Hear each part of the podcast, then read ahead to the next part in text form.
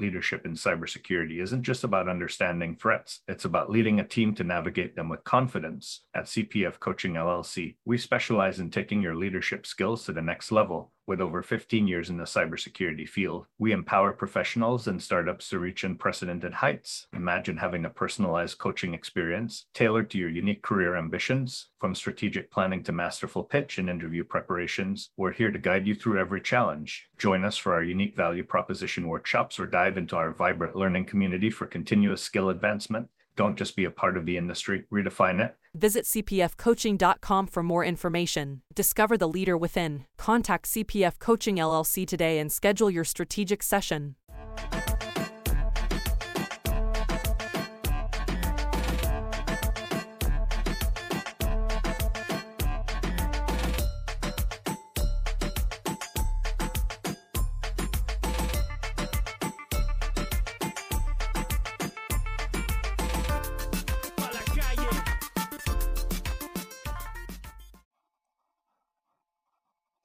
Welcome to another episode of Breaking into Cybersecurity Leadership, where we'll be talking to cybersecurity leaders and how they advanced in their career.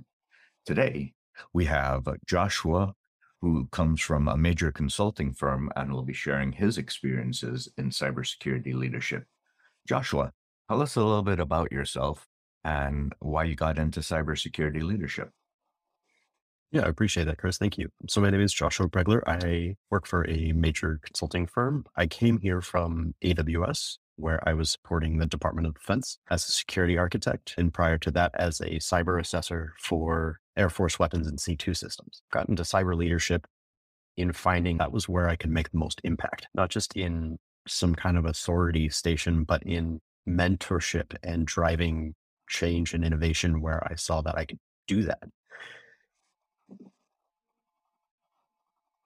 And as you pivoted, what made you pivot from being an individual contributor to that cyber leadership role? And what was that process like?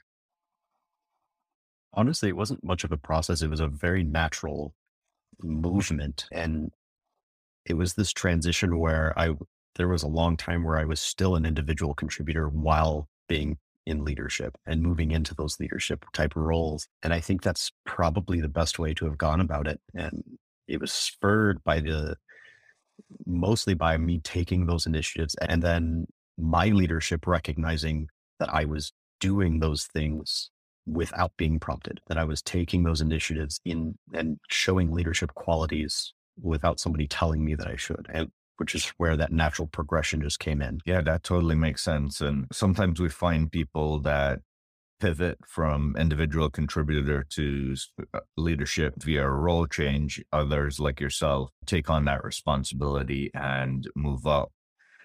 When it comes to delegation, how would you rate yourself on a scale of one to five, your comfort level in that area? Probably a four.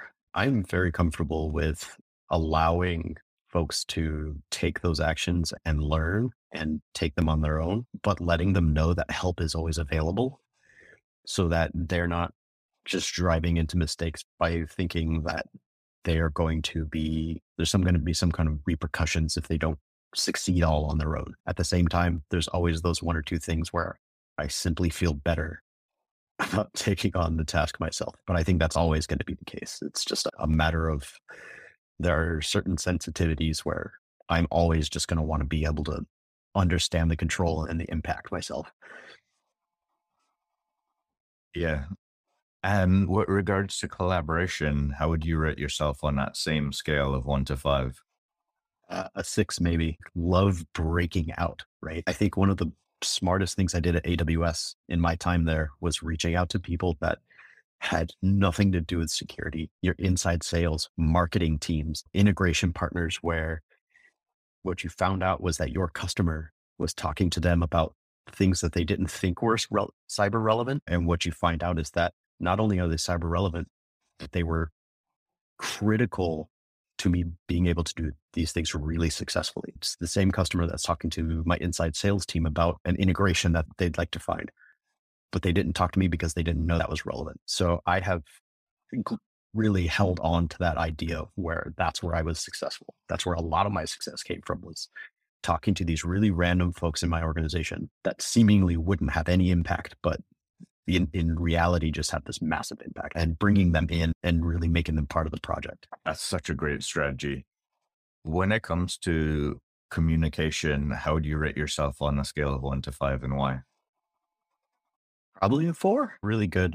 I like to think that I'm really good about over communicating, even mm-hmm. just letting everyone know what I'm doing and why I'm doing it and how I'm doing it. I will say that sometimes I'm not a five because I don't sometimes don't think about the fact that maybe a sales manager doesn't understand some of the terminology I'm using and I don't break it down the right way, maybe. And so there's there ends up being three or four email exchanges after that where I've got to really break down some of that in a way that could have been done right the first time. But overall, I like to think that I'm including all the right stakeholders, or I try to. Anyways, I try to be mindful of the ideal that it's not just the tech folks that need to be understanding. So I really try to press beyond into the business and be respectful of what the impact is of the work I'm doing and communicate that effectively. Mm. Earlier, you mentioned working with different folks across the organization. Sometimes there's a requirement to be able to influence them. How do you rate yourself on the skill or competency of influence? And why is that critical to future leaders? And that's a tough one, right? So I like to think I'm okay. Maybe a four. Part of the reason I went and went to business school was to be able to be much better at that. And it's about speaking their language and I've gotten, after completing business school, I've gotten much better about understanding what their motivations are and translating what I'm doing to be some kind of value proposition into what they're doing. And that's where that influence I've seen be really successful is talking about security as business enablement. Not only are we doing these things and yeah, it makes us more secure, but it makes it so that you can drive your own revenue. It can be a line item on your marketing spreadsheet. It can be something that your sales folks use as a motivation tool, right, for their customers. And translating it over from just being the cyber guy that wants to have everything super secure to being something that the business uses themselves, drive revenues, bottom lines, all these fun business terms. That's the influence. That's where that influence really drives. And it helps almost everything. It helps your relationship with the business. It helps your budgets, quite frankly. I think it's really important to understand that translation and take the time to understand what the business motivators are in order to drive that influence. Absolutely. And I would say a great resource outside of business school would be a book from Robert Cialdini, Influence. And I'm listening to it right now. There's a new and expanded version and the audiobook's 20 hours long. So there's a lot of information in there to unpack. And he did a follow on called Pre-Suasion that I would also really recommend about the idea of not just persuading people, but influencing them at a deeper level before they make the, and it's, it is, it is Robert Cialdini is fantastic and certainly recommend it as well. Yeah that that's a great book. I'll have to consider that one too. And something you mentioned earlier was really the concept of networking, of reaching out to different people inside the organization, but also potentially outside your organization. How critical of a skill would you consider this and why? The most critical. My network outside of my org uh, you know, has been just so awesome about having conversations unencumbered by anything at work. They tend to be very honest conversations because it's not going to affect my career to have a conversation with a peer, like outside of my profession. And so I can be really transparent. I can be really honest. And so can they. And it's just this really intense sharing of ideas. And I have gained just a tremendous amount from growing that network and having those conversations. Again, probably one of the keys to being a good leader in the cybersecurity industry, because the fact is it's grown so broad that there is no way possible that you can be an expert in every part of this field, even close. So you have to reach out to the ones who have become that expert in that part of the field that you really need and really drive those relationships home. Um, and even the ones where I am really proficient in, I'll go find somebody that just has a separate, a different idea, a different perspective and pull theirs in and be open minded because those people in your outside network have experiences that you just don't have. And you need to just take whatever you can from it. Wow, that's such great advice. Any other advice that you would share for future cybersecurity leaders? I think I'm going to go back to being open minded and accepting ideas just beyond your perspective, beyond the cyber, and accepting, really accepting ideas from the juniors, from the folks coming in, because they're coming in with fresh eyes. They're coming in with questions you might not have considered. All the time, I get questions of, Hey, have you, what do you think about this? You know what? I haven't thought about that. What a perspective, because you're seeing it with just absolutely clear eyes. It's not shaded by years of legacy, anything. So I think being open and flexible with your thoughts and ideas and concepts and being empathetic and compassionate will just take you so far. You touched on this subject and I wanted to pull back on it. Sure. Would you recommend cybersecurity leaders specialize or generalize? See, that's a dangerous question. I think leaders should end up generalizing. But to get to leadership, ultimately you end up specializing. And that that mid-career space is almost from a success standpoint is almost all because of a specialization. So you start out as a generalist and then you specialize to grow in your career. And that's just, I have yet to see a generalist just really roll through the line. But then you become a leader and now you're leading again against a broad, a more, much more broad perspective of cyber. And so you have to become a generalist again a different kind of generalist, but you are becoming a generalist again.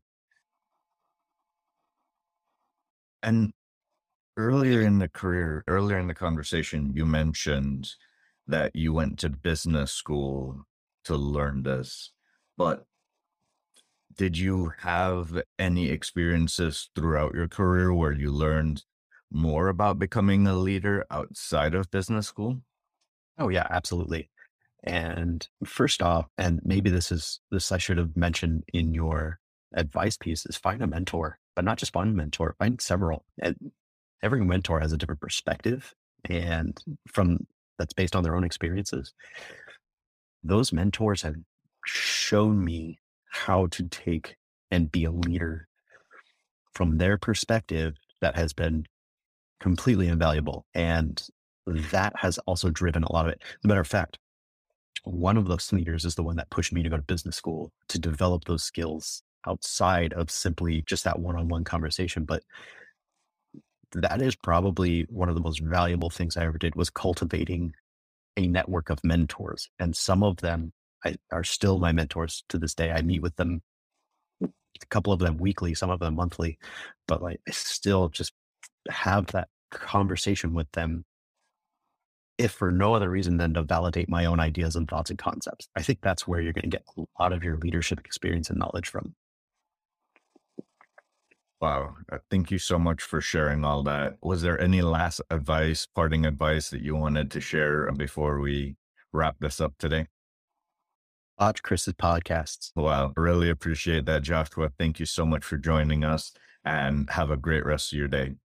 Thank you so much in the rapidly evolving world of cybersecurity. Your business needs a guide that's as dynamic as the threats you face. CPF Coaching LLC delivers unparalleled expertise to elevate your cybersecurity startup or business with a decade and a half of specialized experience. We're not just advisors, we're your strategic partners in growth and risk mitigation. Our tailored advisory services range from immediate hourly guidance to comprehensive three or six month packages, all supported with encrypted messaging for real time assistance. For more information, cpfcoaching.com is your destination. Forge a path to success and distinction in the cybersecurity landscape. Connect with CPF Coaching LLC today and secure your business's future